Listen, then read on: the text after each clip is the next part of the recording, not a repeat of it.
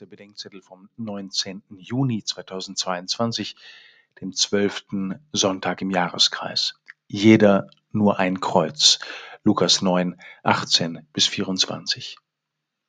Am Ende des Films war mir schlecht. Ich hatte die Jesus-Parodie Das Leben des Brian der englischen Komikertruppe Monty Python Mitte der 80er Jahre in einer Englischstunde vor den Ferien gesehen. Ich verstand, warum Juden und Christen den Film blasphemisch fanden. Zugleich merkte ich, dass auch die böseste Kritik ein Körnchen Wahrheit beinhalten kann, auch wenn das die Bosheit nicht rechtfertigt.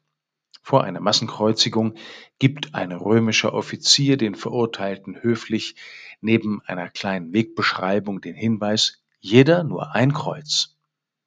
Im christlichen Glauben ist vielleicht weniges so sehr missverstanden worden wie die Aufforderung zur Selbstverleugnung und die Kreuzesnachfolge, als seien Christen verliebt in Schwachheit und Leiden und als sei ihnen Gesundheit und Kraft verdächtig oder sogar zuwider. So auch im Leben des Brian. Nur nicht drängeln, jeder nur ein Kreuz, nicht alle Kreuze, nicht die Kreuze der anderen, nicht das Kreuz der ganzen Welt, nur ein Kreuz, nur dein Kreuz. Was heißt das? Ich soll mein Kreuz nehmen und Jesus nachgehen. Was ist das, mein Kreuz? Erst einmal alles, woran ich mehr oder weniger schwer trage. Es ist das, wie ich bin oder geworden bin. Es hat mit meinem Geist und mit meinem Leib zu tun. Es besteht in den Menschen, Umständen, Ereignissen, die mir aufgegeben sind oder die ich zu ertragen habe. Es geht nicht um Zusätzliches. Jesus sagt ja nicht, nehmt mein Kreuz, sondern euer Kreuz. Es geht um die unvermeidliche Last des normalen täglichen Lebens. Es ist eine lohnende Lebensaufgabe zu lernen, die vermeidlichen von den unvermeidlichen, die eigenen Lasten von denen der anderen und die aufzunehmenden von den zurückzulassenden Lasten unterscheiden zu lernen. Warum ist das so wichtig? Erstens, weil es Lasten gibt, die wir nicht tragen können und nicht tragen sollen. Kreuzesnachfolge heißt gerade nicht, das Falsche weitermachen und durchzuziehen. Zweitens, weil wir die Lasten der anderen und unsere Lasten unterscheiden müssen, um helfen zu können. Wir können unseren Nächsten beim Tragen helfen, manchmal können wir sogar die anderen selbst tragen, aber nehmen können wir ihnen ihre Lasten oft nicht. Und drittens schließlich, weil es Lasten gibt, die wir tragen müssen.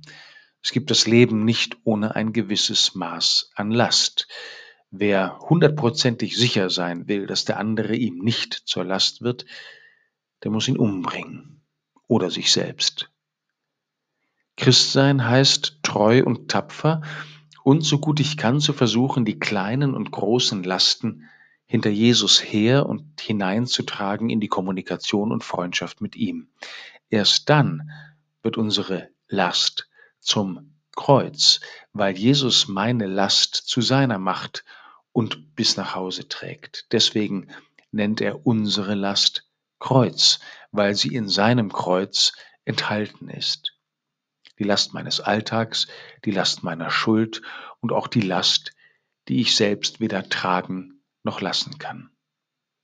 Die Reihenfolge ist wichtig. Zuerst hat Jesus meine Last getragen, dann und deshalb kann ich im Tragen meiner unvermeidlichen Last entdecken, dass er mein Kreuz mit mir und für mich trägt. Deshalb gehören das Schweigegebot Jesu und seine Leidensankündigung zusammen. Die Jünger sollen von Jesus nur reden, insofern sie mit ihm gegangen sind. Wir kennen Jesus nicht allein aus dem Evangelium, sondern aus dem Leben und Leiden und Lieben mit ihm, der uns im Evangelium begegnet. Am Ende singt der Chor der Gekreuzigten im Leben des Brian Happy Always look on the bright side of life. Das könnte euch so passen, möchte man Monty Python in ihrer Spaßigkeit zurufen, dass the dark side of life ungesehen bleibt. Jesus sieht the dark side of life nicht nur, sondern geht in sie hinein. Gerade im Tragen meiner Last ist er das Licht, das die Dunkelheit wegträgt, damit die Verdunkelten ins Licht kommen.